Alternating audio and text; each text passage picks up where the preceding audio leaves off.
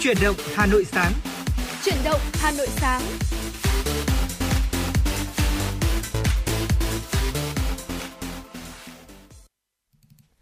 Mến chào quý vị thính giả, quý vị đang đến với chương trình Chuyển động Hà Nội sáng, được phát sóng trên tần số FM 96 MHz của Đài Phát thanh và Truyền hình Hà Nội. Và quý vị đang đến với chương trình buổi sáng ngày hôm nay và đồng hành cùng với quý vị sẽ là Quang Minh và Thu Thảo. Dạ vâng ạ, xin được mến chào quý vị thính giả. Như uh, thường lệ thì chúng ta sẽ có 60 phút trực tiếp cùng với nhau trong chuyển động Hà Nội sáng ngày hôm nay từ 6 giờ 30 đến 7 giờ 30 và quý thính giả chúng ta hãy giữ sóng và tương tác cùng với chúng tôi thông qua số điện thoại quen thuộc 024 3773 6688 quý vị nhé. Vâng thưa quý vị và như thường lệ trong 60 phút trực tiếp của chương trình buổi sáng ngày hôm nay sẽ có rất nhiều những thông tin, những tin tức sẽ được cập nhật từ quý vị thính giả. Bên cạnh đó sẽ là những nội dung mà chúng tôi đã chuẩn bị và cả những giai điệu âm nhạc.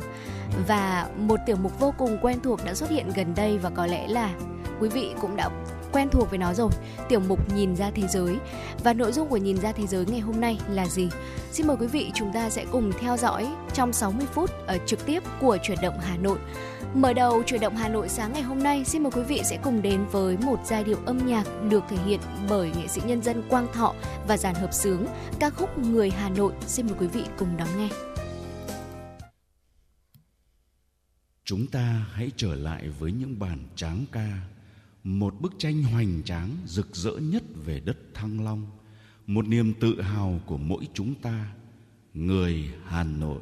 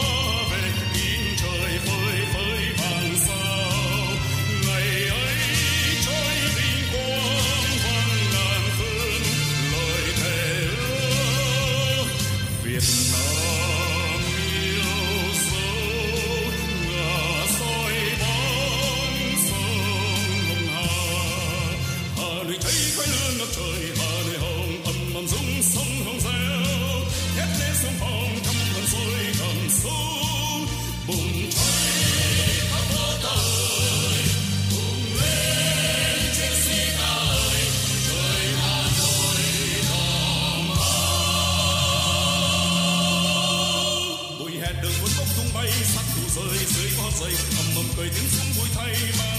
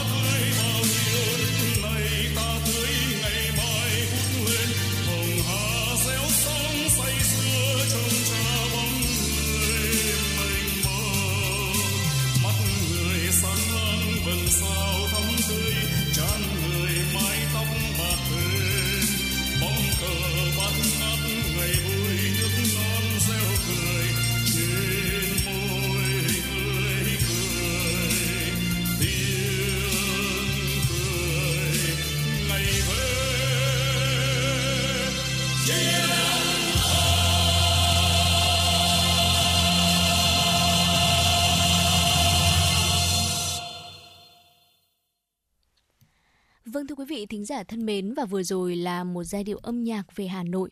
Ca khúc Người Hà Nội được thể hiện bởi nghệ sĩ nhân dân Quang Thọ và giàn hợp sướng. Và có có lẽ rằng là không một người Việt Nam nào dù ở bất cứ nơi đâu lại không nhớ ít nhất là một câu hát hay là một giai điệu về thủ ừ. đô Hà Nội đúng không ạ? Dạ vâng. và ca khúc Người Hà Nội vừa rồi cũng chỉ là một trong rất rất nhiều những ca khúc được viết về Hà Nội trong dòng chảy âm nhạc Việt Nam thôi. Và ngày hôm nay trong tiểu mục khám phá Hà Nội, hãy cùng với Quang Minh và Thu Thảo cùng nhìn lại Hà Nội trong dòng chảy âm nhạc Việt. Dạ vâng thưa quý vị, năm 1945 với cuộc cách mạng tháng 8 lịch sử nước nhà bước sang trang mới, người dân Việt hiểu được giá trị đích thực của độc lập và tự do. Thủ đô Hà Nội từ đây trở thành một trong những đề tài và chủ đề phản ánh nhiều nhất trong những tác phẩm thanh nhạc của các nhạc sĩ Việt Nam. Mùa đông năm 46 khi Chủ tịch Hồ Chí Minh kêu gọi toàn quốc kháng chiến, những chiến sĩ thuộc Trung đoàn Thủ đô quyết tử cho Tổ quốc quyết sinh đã chiến đấu cầm cự bảo vệ thủ đô, giúp cho chính phủ của nhà nước Việt Nam non trẻ củng cố căn cứ kháng chiến trường kỳ.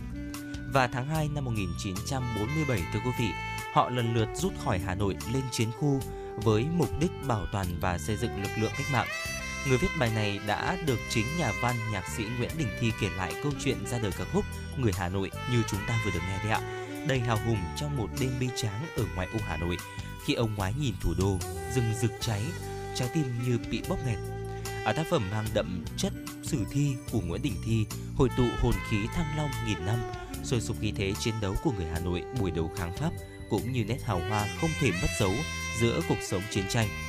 Ca khúc đã vượt thời gian và trở thành một biểu tượng âm nhạc bất tử của người Hà Nội, của âm nhạc cách mạng Việt Nam. Nỗi nhớ cháy bỏng của chiến sĩ ở chiến khu Việt Bắc hướng về Hà Nội đã tạo cảm hứng cho nhạc sĩ Vì Du ra đời ca khúc Sẽ về thủ đô cũng như nhạc sĩ Lương Ngọc Trác đồng cảm với lời thơ của Trình Hữu với giấc mơ về Hà Nội để có ca khúc Ngày về đầy suy tư thưa quý vị. Vào năm 1949, nhạc sĩ Văn Cao đã tạo nên một khung cảnh rực rỡ trong tương lai với nét nhạc tưng bừng reo vui của ca khúc Tiến về Hà Nội. Trùng trùng quân đi như lớp sóng, lớp lớp đoàn quân tiến về. Chúng ta đi nghe vui lúc quân thù đầu hàng. Cờ ngày nào tung bay trên phố, năm cửa ô đón mừng đoàn quân kéo về. Khi đoàn quân tiến về là đêm tan dần, như mùa xuân xuống cành đường nghe gió về, Hà Nội mừng tiến quân ca. Ca khúc này cũng đã trở thành di sản tinh thần của người Hà Nội khi nó đã trở thành nhạc hiệu của Đài Phát thanh Truyền hình Hà Nội suốt hơn nửa thế kỷ, vẫn vang lên. Còn trong bài Thủ đô huyết thệ, Lương Ngọc Trác cũng khẳng định quyết tâm của người Hà Nội giành lại thủ đô. Trong ba đỉnh nắng, Bùi Công Kỳ hồi tưởng lại những ngày rực rỡ của mùa thu tháng 8 và năm 1954 khi đoàn quân tiến về Hà Nội là hàng loạt ca khúc được sáng tác để chào mừng thủ đô giải phóng. Bác đã về thủ đô của Lê Yên, về thủ đô của Tô Ngọc Vũ, nhớ về thủ đô của Phạm Văn Trừng, thủ đô yêu dấu của Nguyễn Đình Phúc, thủ đô thân mến của Nguyễn Xuân Quát. Dạ vâng thưa quý vị, tiếp theo dòng thời gian thì ở sau chiến thắng Điện Biên Phủ, lịch sử đất nước lại mở ra một trang mới Trước khi sự kiện Vịnh Bắc Bộ xảy ra, Hà Nội đang hồi phục dần sau 9 năm kháng chiến. Một số ca khúc ra đời thời kỳ này khá lãng mạn, nhịp sống bình thường hóa. Một vài đề tài quen thuộc của chốn ngàn năm văn vật lại được khơi lên như Sớm Hà Nội của Trọng Bằng, Chiều Hồ Gươm của Trần Thụ, quay quanh bờ hồ của Nguyễn Xuân Khát. Và cuộc kháng chiến chống Mỹ cứu nước của nhân dân ta diễn ra vô cùng khốc liệt trên nhiều vùng quê đất Việt. Hà Nội là trung tâm văn hóa chính trị của cả nước, cũng là một trong những trọng điểm nóng của chiến tranh. Những ca khúc về Hà Nội cất lên hào sảng và trong sáng, thành thoát bay xa, đó là thành phố anh dũng kiên cường giữa những ngày bom Mỹ tàn phá khốc liệt, ý chí quyết tâm chiến đấu của người Hà Nội như Hà Nội quyết đánh Mỹ của Cầm Phong, Hà Nội lên đường của Xuân Giao. Và có những bài ca thì đi sâu vào con người Hà Nội cầm súng bảo vệ vùng trời thủ đô như Bảo vệ Hà Nội của Doãn Nho hay một niềm tự hào ẩn chứa trong sự thanh thản của năm thanh nữ tú Hà Nội trong những ngày khói lửa. Ta đi trên đường Hà Nội rực rỡ chiến công, đường thanh thang ba đình lịch sử, đường tấp nập hoàn kiếm đồng xuân. Nghe náo nức trong lòng thủ đô ta sụp sôi đánh Mỹ. Ơi cô gái, súng trên vai, sao vuông đầu mũ. Em đi về đâu mà mắt em tươi sáng, em đi về đâu mà chân bước hiên ngang. Đó chính là những ca từ trong bài ca Bài ca Hà Nội của Vũ Thanh thưa quý vị. 12 ngày đêm Hà Nội làm nên một điện biên phủ trên không đã mang đến những ca khúc vượt thời gian Hà Nội Điện Biên Phủ của Phạm Tuyên, tiếng hát của Hà Nội hôm nay của nhạc sĩ Nguyễn An, đặc biệt là tinh thần lạc quan, niềm tin chiến thắng trong Hà Nội, niềm tin và hy vọng đã làm nên biểu tượng của cả nước. Mặt hồ gươm vẫn lung linh mây trời, làm tỏa ngát hương thơm hoa thủ đô. Đường lộng gió thanh thang năm cửa ô, nghe tiếng cười không quên niềm thương đau.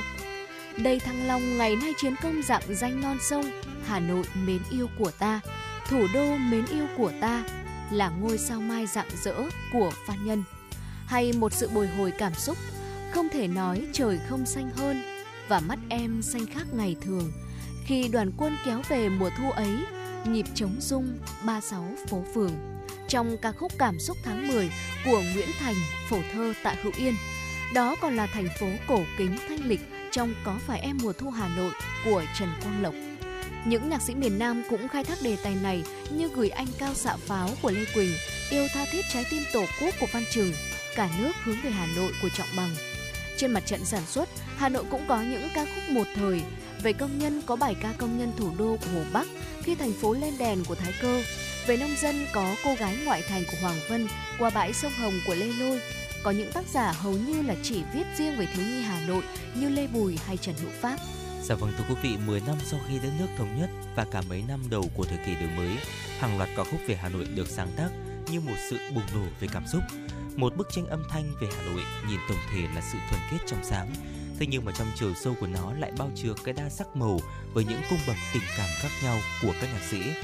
So với các thời kỳ trước, có lẽ không lúc nào là có nhiều ca khúc về thủ đô như vậy.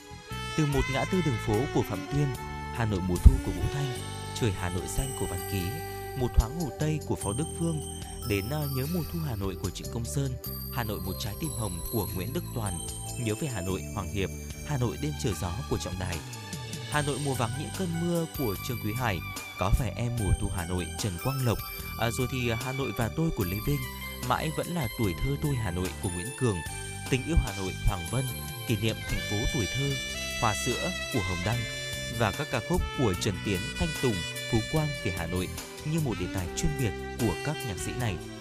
Và một Hà Nội của thời hội nhập tiến bước vào thế kỷ 20 với, xin lỗi quý vị, vào thế kỷ 21 với lịch sử Thăng Long Hà Nội ngàn năm tuổi, với nhiều nhạc sĩ trẻ thổi hơi thở hiện đại, cuộc sống vào những ca khúc về Hà Nội với những phong cách nhạc hiện đại như là pop, rock, rap uh, hay là R&B vẫn là nét chân thực thế nhưng mà không kém phần lãng mạn về Hà Nội đương đại. Một Hà Nội dịu dàng và ấm áp phố phường bao sắc màu bao ánh đèn trường nhạt nhòa hồ gươm lung linh dòng người vội vã ngồi ăn một quán ven đường của Hà Nội trà đá về hè Đinh Mạnh Ninh. Vâng thưa quý vị, Hà Nội, niềm cảm hứng vô tận của các nhạc sĩ kể từ mùa thu tháng 8 lịch sử và các ca khúc về Hà Nội luôn là những giai điệu làm xáo động tâm hồn người Việt như chính ca khúc Nhớ về Hà Nội của nhạc sĩ Hoàng Hiệp. Dù có đi bốn phương trời, lòng vẫn nhớ về Hà Nội Hà Nội của ta, thủ đô yêu dấu, một thời đạn bom, một thời hòa bình.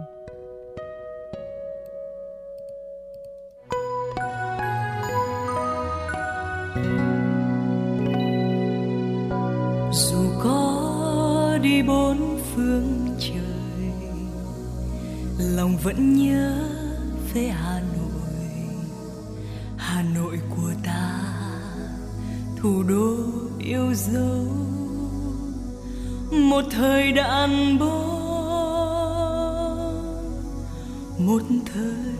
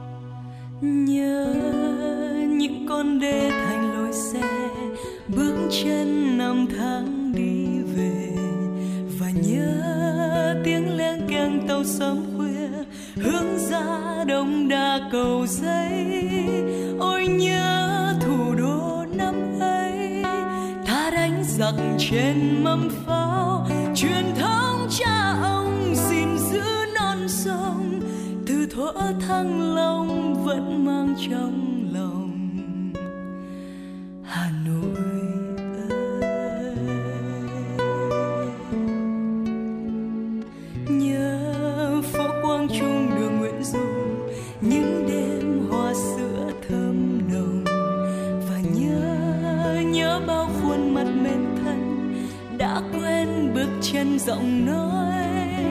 Ôi nhớ chiều ba mươi tết chén sữa đào hoa.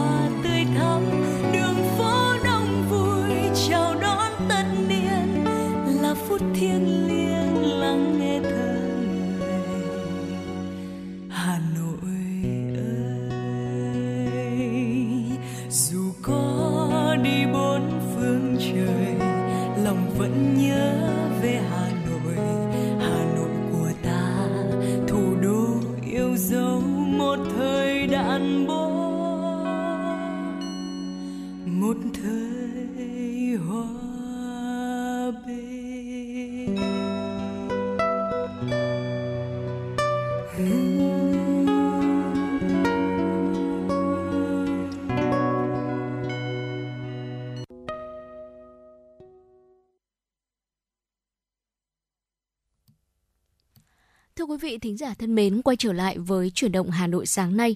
Ngay bây giờ sẽ là những thông tin đáng chú ý. Xin mời quý vị cùng đón nghe. Thưa quý vị, chào đón năm mới 2024, khán giả thủ đô sẽ được thưởng thức những chương trình nghệ thuật và lễ hội đếm ngược hấp dẫn, đa sắc được tổ chức hoành tráng. Bùng nổ cảm xúc với lễ hội đếm ngược countdown lễ hội Henneken Countdown Party 2024 sẽ được tổ chức tại quảng trường Cách mạng tháng 8 trước nhà hát lớn quận Hoàn Kiếm từ 19 giờ 30 ngày 31 tháng 12 năm 2023 và kéo dài đến rạng sáng ngày 1 tháng 1 năm 2024. Ban tổ chức cho biết lễ hội sẽ đem đến cho khán giả những tiết mục âm nhạc sôi động tràn đầy hứng khởi. Đặc biệt sân khấu Heineken Countdown Party 2024 được tổ chức bốn mặt với thiết kế kết nối ánh sáng âm thanh độc đáo, đa chiều sẽ tạo nên những giây phút trải nghiệm giàu cảm xúc cho khán giả khi đếm ngược sang năm mới. Chào đón năm mới 2024, các đơn vị nghệ thuật của Hà Nội cũng tổ chức nhiều đêm biểu diễn miễn phí phục vụ nhân dân các quận huyện thị xã trên địa bàn thủ đô. Cụ thể, Nhà hát trèo Hà Nội biểu diễn chương trình nghệ thuật tổng hợp tại trung tâm quận Nam Từ Liêm vào tối ngày 29 tháng 12 và tại trung tâm huyện Thạch Thất vào tối ngày 30 tháng 12 năm 2023. Nhà hát ca mối nhạc Thăng Long cũng dàn dựng chương trình nghệ thuật đặc sắc biểu diễn vào tối ngày 29 tháng 12 năm 2023 tại trung tâm quận Tây Hồ. Nhà hát Cải Lương Hà Nội sẽ biểu diễn tại trung tâm huyện Mỹ Đức vào tối ngày 30 tháng 12 năm 2023. Cũng vào tối ngày 30 tháng 12, nhà hát nghệ thuật siếc và tạp kỹ Hà Nội sẽ biểu diễn các tiết mục siếc tại trung tâm huyện Sóc Sơn. Trong khi đó, Trung tâm Văn hóa thành phố sẽ tổ chức chương trình nghệ thuật tổng hợp tại Trung tâm huyện Thanh Trì vào tối ngày 31 tháng 12. Các chương trình biểu diễn được dàn dựng công phu với nhiều tiết mục ca mối nhạc, kịch ca ngợi quê hương, đất nước, ca ngợi Hà Nội và chào đón mùa xuân mới. Nhằm nâng cao chất lượng giáo dục, giảm thiểu hành vi chưa đẹp, nhất là để ngăn chặn bạo lực học đường, Sở Giáo dục và Đào tạo Hà Nội xây dựng bộ tiêu chí trường học hạnh phúc. Hôm nay, Sở Giáo dục và Đào tạo tổ chức hội nghị lấy ý kiến xây dựng bộ tiêu chí trường học hạnh phúc dùng trong các cơ sở giáo dục phổ thông trên địa bàn. Tại hội nghị, các ý kiến đã tập trung thống nhất cao với việc cần thiết phải ban hành bộ tiêu chí trường học hạnh phúc. Ở mỗi ý kiến cũng đã nêu các nội dung các việc cần phải làm, phải thay đổi để xây dựng trường học hạnh phúc. Sở Giáo dục và Đào tạo Hà Nội sẽ tiếp tục xin ý kiến các chuyên gia, nhà khoa học để hoàn thiện bộ tiêu chí, từ đó có thêm giải pháp để việc triển khai hiệu quả hơn. Bộ Giáo dục và Đào tạo vừa công bố cấu trúc định dạng đề thi và đề minh họa cấu trúc định dạng đề thi của kỳ thi tốt nghiệp trung học phổ thông từ năm 2025, bao gồm định dạng đề thi của 17 môn học. Các thí sinh có thể truy cập vào cổng thông tin điện tử của Bộ Giáo dục và Đào tạo tại địa chỉ https 2 2 moet gov vn để tải đề thi minh họa cấu trúc định dạng đề thi của kỳ thi tốt nghiệp trung học phổ thông từ năm 2025. Theo phương án tổ chức kỳ thi và xét công nhận tốt nghiệp trung học phổ thông từ năm 2025, môn ngữ văn được tổ chức thi theo hình thức tự luận trên giấy. Các môn học khác chỉ được thi theo hình thức trắc nghiệm khách quan trên giấy. Đề minh họa theo cấu trúc định dạng mới đã được thử nghiệm tại các tỉnh thành phố gồm Hà Nội, Hải Phòng, Ninh Bình, Gia Lai, Thái Nguyên với khoảng gần 5.000 học sinh. Thưa quý vị, tại Hà Nội đã diễn ra buổi họp báo công bố chương trình chào năm mới 2024.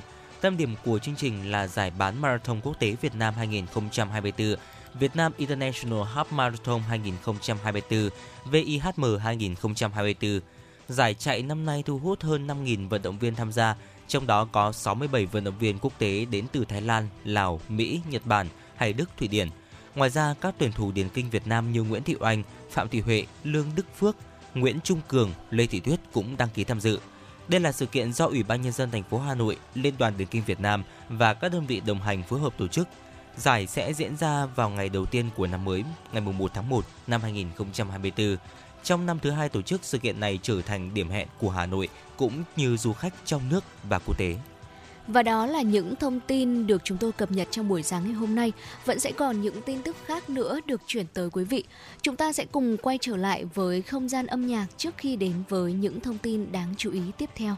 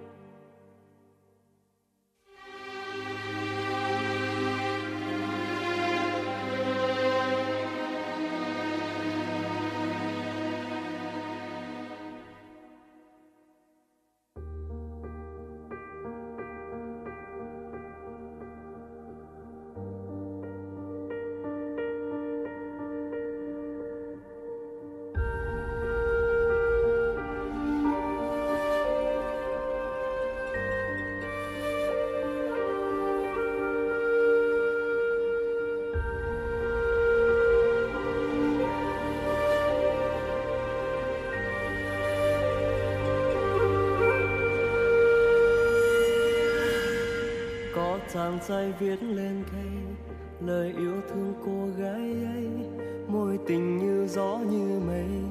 Nhiều năm trôi qua vẫn thấy, giống như bức tranh vẽ bằng dịu em ngày thơ. Có khi trong tim thức ngỡ là mơ.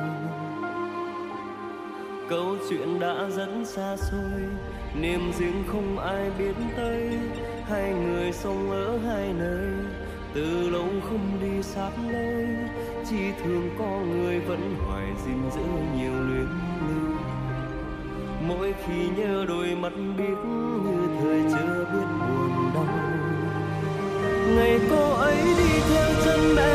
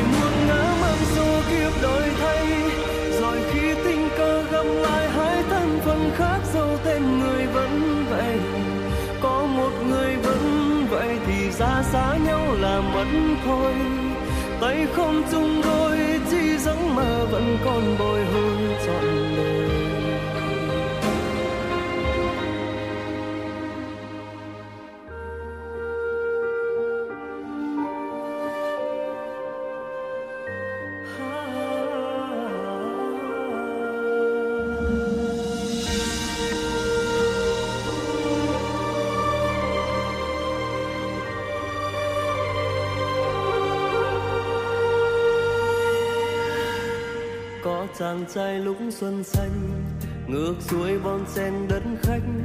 Mỗi tình cứ thế phai nhanh dường như thôi không nghĩ đến. Ít lâu có cô gái làm dịu em hồn đã khô. Dẫu không có đôi mắt giống mùa thu. Câu chuyện đang lẽ xa xôi, niềm riêng không ai nhắc tới. Nhưng rồi ngăn cánh xa khơi, một cơn mưa dẫn lối thay cô gái nằm ấy khiến thổn thức như lúc đầu. Vẫn nơi đó đôi mắt biết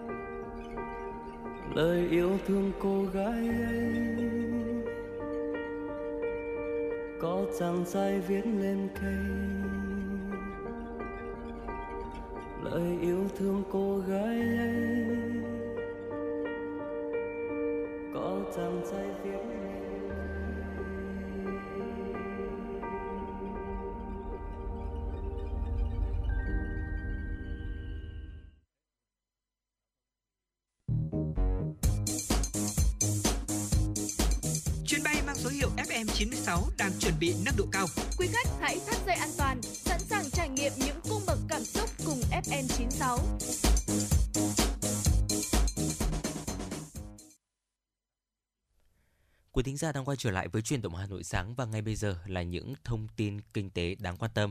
Thưa quý vị, chính phủ vừa ban hành nghị định quy định chính sách giảm thuế giá trị gia tăng VAT theo nghị quyết của Quốc hội. Trước đó vào cuối tháng 11 vừa qua, trong nghị quyết kỳ họp thứ 6 Quốc hội khóa 15, Quốc hội đã đồng ý giảm 2% thuế VAT từ ngày 1 tháng 1 năm 2024 đến hết ngày 30 tháng 6 năm 2024.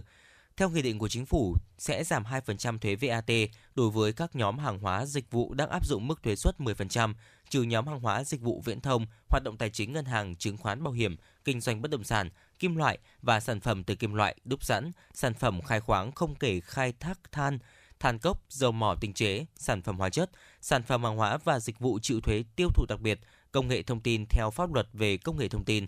Bên cạnh đó, việc giảm thuế VAT cho từng loại hàng hóa dịch vụ quyết định được áp dụng thống nhất tại các khâu nhập khẩu, sản xuất, gia công, kinh doanh thương mại. Ước tính việc thực hiện chính sách giảm thuế VAT 2% trong 6 tháng đầu năm 2024 dự kiến sẽ giảm thu ngân sách nhà nước khoảng 25.000 tỷ đồng.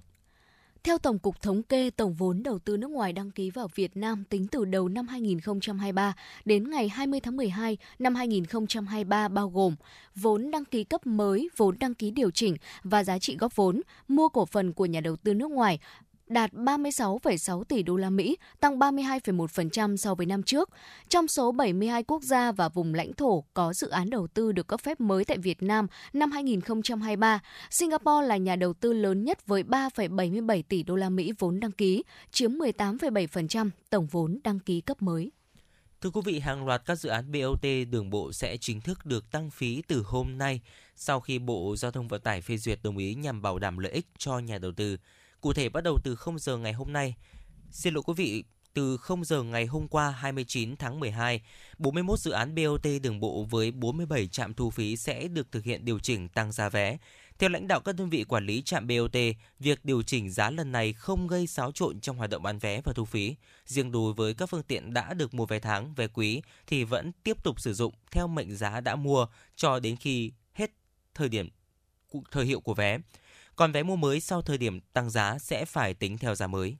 Hội nghị xúc tiến thương mại sản phẩm nông sản năm 2023 được Trung tâm Phát triển Nông nghiệp Hà Nội thuộc Sở Nông nghiệp và Phát triển Nông thôn Hà Nội tổ chức tại xã An Khánh, huyện Hoài Đức. Trong định hướng xây dựng các sản phẩm nông sản chủ lực hướng tới xuất khẩu, Trung tâm Phát triển Nông nghiệp Hà Nội đã triển khai được trên 3.800 ha lúa Japonica và lúa chất lượng cao tại 40 hợp tác xã thuộc 37 xã của 10 huyện Thanh Oai, Ứng Hòa, Mỹ Đức, Trương Mỹ, Quốc Oai, Thạch Thất, Phúc Thọ, Ba Vì, Sóc Sơn, Mê Linh. Trong đó có 180 hecta sản xuất theo hướng hữu cơ, 1.630 hecta sản xuất theo Việt Gáp và trên 2.000 hecta lúa an toàn, 15 hecta lúa thảo dược. Ngoài ra Hà Nội còn có gần 4.000 hecta trồng chuối. Trung tâm đã hỗ trợ 5 cơ sở sơ chế, đóng gói và tiêu thụ chuối, qua đó nâng cao chất lượng, đáp ứng yêu cầu khi đưa vào siêu thị và chuỗi cửa hàng tiện ích. Tại hội nghị xúc tiến thương mại sản phẩm nông sản đã có 4 biên bản ký kết hợp tác tiêu thụ sản phẩm lúa Chamonica và 3 biên bản tiêu thụ chuối an toàn cho bà con nông dân, giúp nâng cao giá trị kinh tế, năng suất, chất lượng sản phẩm nông sản của Hà Nội. Và thưa quý vị, vừa rồi là một số những tin tức đáng quan tâm có trong buổi sáng ngày hôm nay do biên tập viên Trần Hằng thực hiện. Còn bây giờ thì à, xin được quay trở lại với không gian âm nhạc của FM96.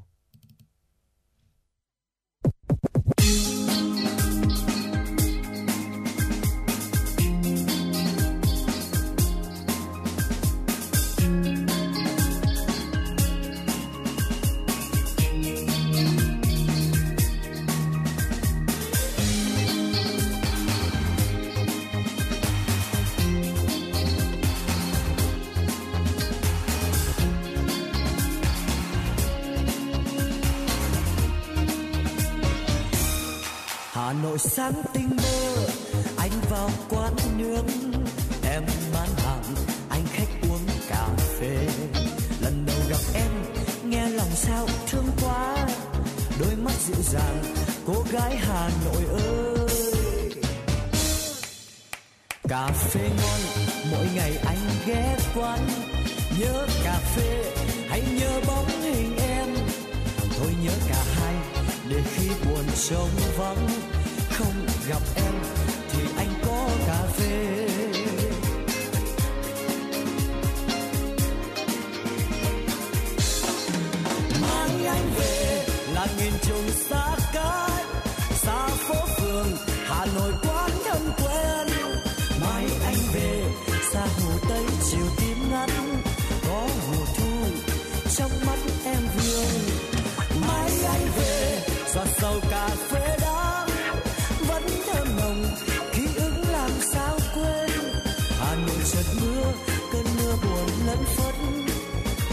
chia ly giọt thương nhớ người ơi. Sài Gòn sáng mai đây, anh về miền nắng ấm. Thôi xa rồi, đôi mắt chiều hồ tây. Hà Nội ơi, cà phê giờ xa nhớ. Nắng giọt buồn, tôi nhớ mùa thu em. Hà Nội ơi, cho tôi làm chiếc lá. Chiếc lá vàng, rơi giữa mùa thu em.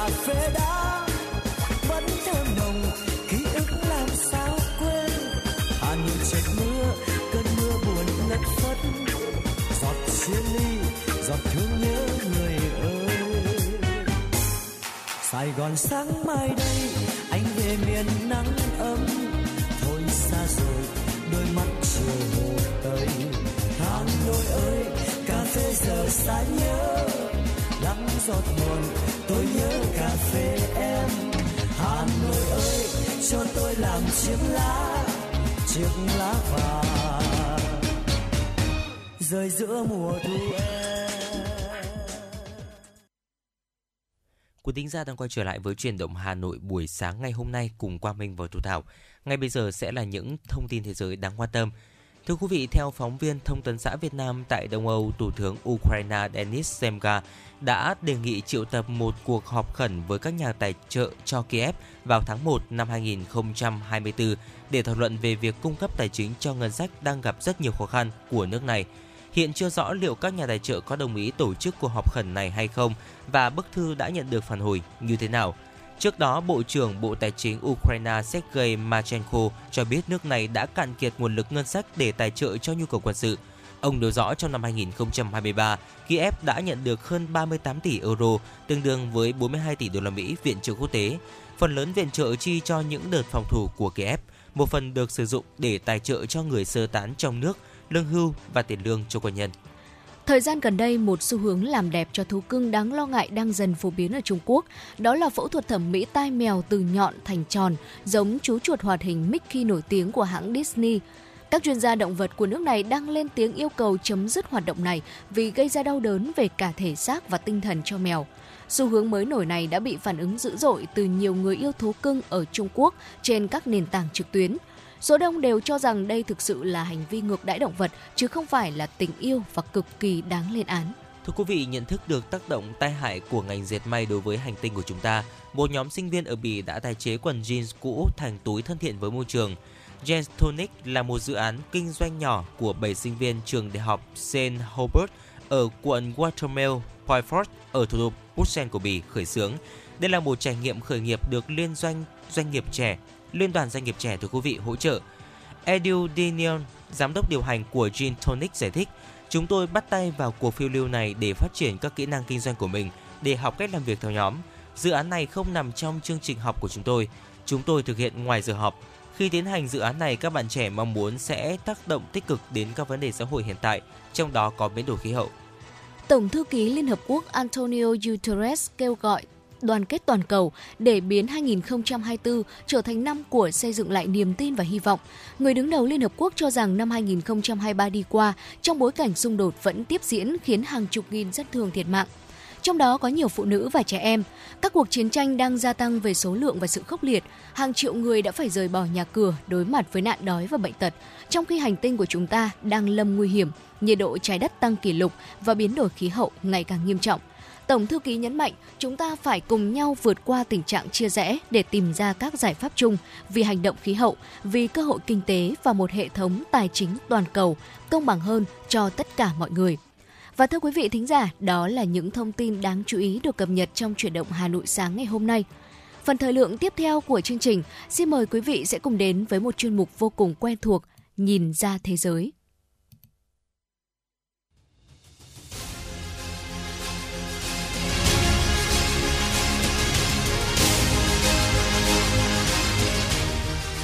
Nhìn ra thế giới. Nhìn ra thế giới.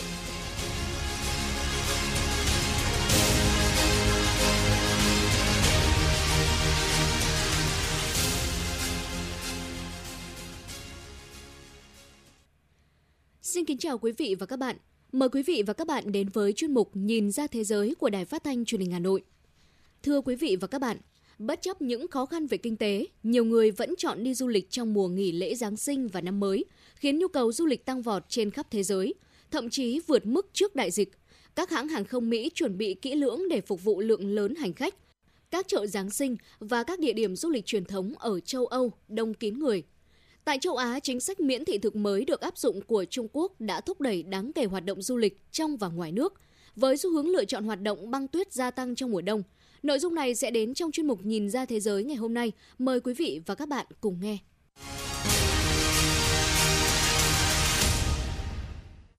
Quý vị thân mến, nhu cầu du lịch thường tăng cao trong mùa lễ hội Giáng sinh và năm mới khi mọi người tìm kiếm trải nghiệm đặc biệt cùng gia đình và bạn bè. Năm nay, bất chấp những khó khăn về kinh tế, nhiều người Mỹ vẫn chọn đi du lịch trong mùa nghỉ lễ, khiến nhu cầu du lịch tăng vọt, thậm chí vượt mức trước đại dịch. Cục An ninh Vận tải Mỹ đã ghi nhận lượng khách du lịch tăng 12,3% so với năm ngoái và tăng 1,4% so với năm 2019. Tập đoàn Thương mại Hàng không Mỹ Airlines for America A4A dự kiến các hãng sẽ vận chuyển hơn 39 triệu hành khách trong kỳ nghỉ lễ, tương đương với khoảng 2,8 triệu hành khách mỗi ngày, tăng 16% so với năm 2022. Hầu hết các hãng hàng không và sân bay ở Mỹ đều thuê thêm hàng nghìn phi công, tiếp viên và các nhân sự khác, đồng thời nâng cấp thiết bị để tránh tình trạng hoãn hoặc hủy chuyến vì thiếu nhân lực như năm ngoái. Nhiều hãng hàng không chở khách có lực lượng lao động lớn nhất trong hai thập kỷ qua. Thống kê cho thấy các hãng hàng không chỉ hủy 1,2% số chuyến bay ở Mỹ trong năm nay, mức thấp nhất trong 5 năm trở lại đây. Theo công ty phân tích hàng không Sirium, nhu cầu du lịch tới các điểm đến có ánh nắng mặt trời ấm áp trong kỳ nghỉ lễ này tăng cao – với số hành khách từ Mỹ đến các điểm đến nghỉ dưỡng ở Caribe tăng 18% so với cùng kỳ năm ngoái. Sân bay quốc tế Orlando ở Florida cũng dự kiến đón lượng khách kỷ lục trong kỳ nghỉ lễ. Trong khi đó, Hiệp hội ô tô Mỹ AAA dự đoán hơn 115 triệu người Mỹ sẽ đi du lịch từ ngày 23 tháng 12 đến ngày 1 tháng 1 năm 2024. Con số này tăng hơn 2% so với năm ngoái và là mức tăng cao thứ hai kể từ năm 2000 khi tổ chức này bắt đầu ghi nhận dữ liệu về lưu lượng di chuyển trong kỳ nghỉ lễ hàng năm. Trong số đó, 104 triệu người sẽ di chuyển bằng đường bộ. Vào ngày 23 tháng 12 và 28 tháng 12 được dự báo là hai ngày cao điểm về di chuyển. Năm nay, giá xăng và giá vé máy bay trung bình thấp hơn nhờ lạm phát phần nào hạ nhiệt, khiến việc chi tiêu mùa lễ dễ thở hơn đối với du khách. Theo AAA, giá xăng trung bình ở Mỹ ngày 22 tháng 12 là 3,13 đô la Mỹ một gallon, giảm 15 sen so với một tháng trước và cao hơn khoảng 3 sen so với cùng kỳ năm ngoái. Theo dữ liệu mới nhất của chính phủ Mỹ, giá vé máy bay trung bình trong tháng 10 thấp hơn 13% so với một năm trước đó. Du lịch hàng không quốc tế cũng đã phục hồi trở lại, mặc dù vẫn ở dưới mức trước đại dịch. Theo công ty dữ liệu du lịch Forwardkey, Lượng vé bán ra bởi các hãng hàng không trên toàn cầu tăng 31% so với cùng kỳ năm ngoái, đối với các chuyến bay trong khoảng thời gian từ ngày 21 tháng 12 đến ngày 31 tháng 12. Tại châu Âu, các chợ Giáng sinh và các địa điểm du lịch truyền thống như Munich và Paris đông kín du khách. Nhu cầu đi lại và du lịch châu Âu trong kỳ nghỉ lễ năm nay tăng rõ rệt so với mức năm 2022. Du lịch trong kỳ nghỉ lễ ở Liên minh châu Âu EU và Anh dự kiến sẽ tăng 22% so với cùng kỳ năm ngoái.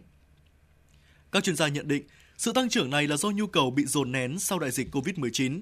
Dữ liệu của công ty phân tích Sirium cho thấy số vé máy bay bán ra của các hãng hàng không nội địa châu Âu đã tăng 10%. Đối với nhiều người, kỳ nghỉ lễ này đánh dấu cuộc đoàn tụ đầu tiên với gia đình và người thân sau một thời gian dài gián đoạn do đại dịch.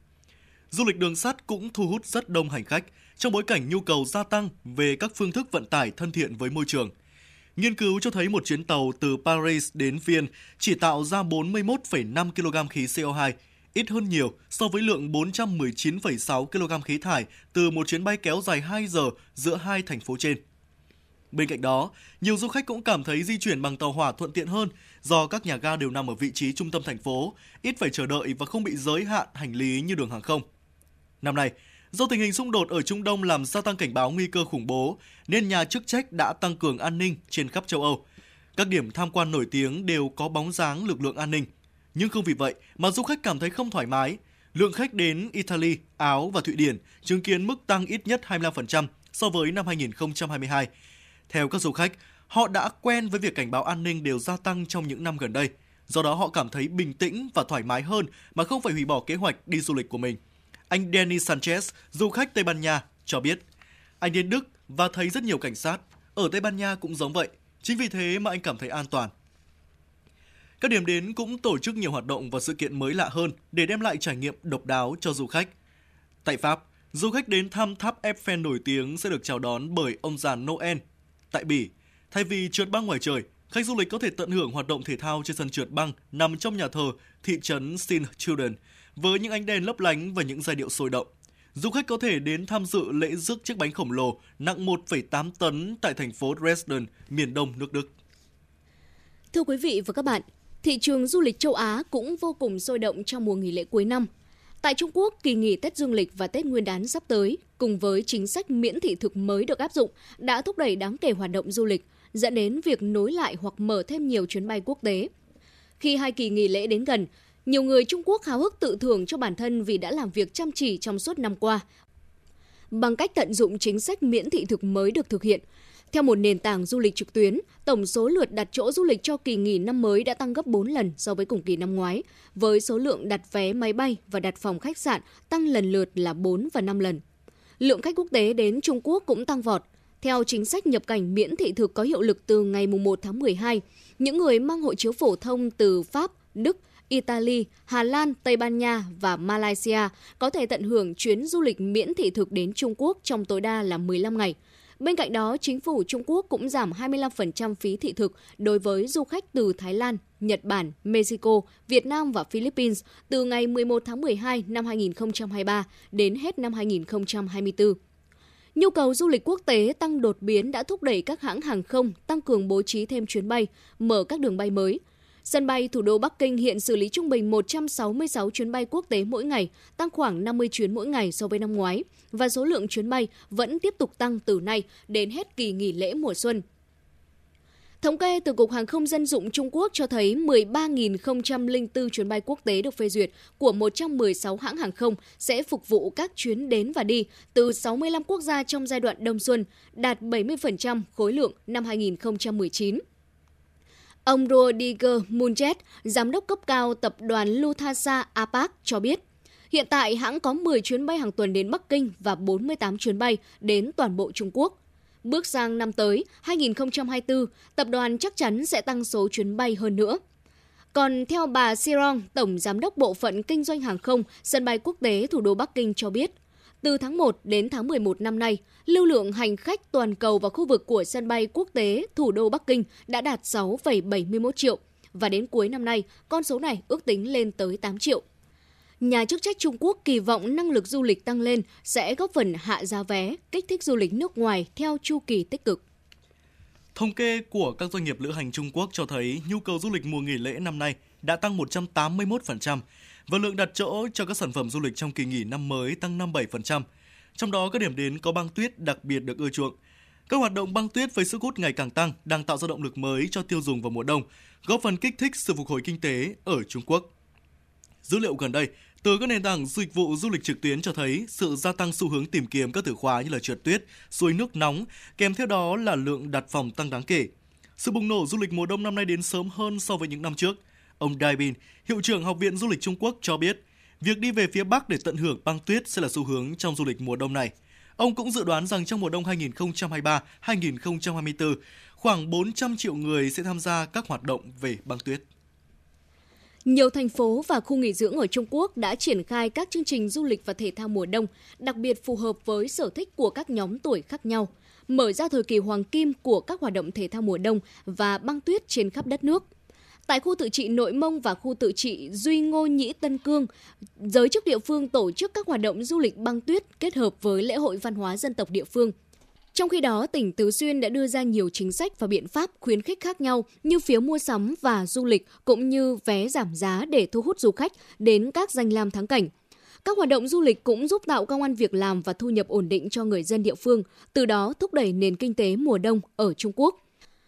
Anh Wang Dawei, huấn luyện viên trượt tuyết ở Thượng Trí, tỉnh Hắc Long Giang chia sẻ, Trước đây năm nào anh cũng phải rời nhà đi kiếm tiền, nhưng bây giờ ở quê anh có nhiều bãi tuyết hơn nên cũng thu hút nhiều du khách hơn. Ngành trượt tuyết và du lịch đang phát triển ngày càng nhanh và có nhiều du khách. anh đã vượt qua kỳ thi lấy bằng và trở thành huấn luyện viên trượt tuyết và bây giờ anh có thể kiếm được rất nhiều tiền.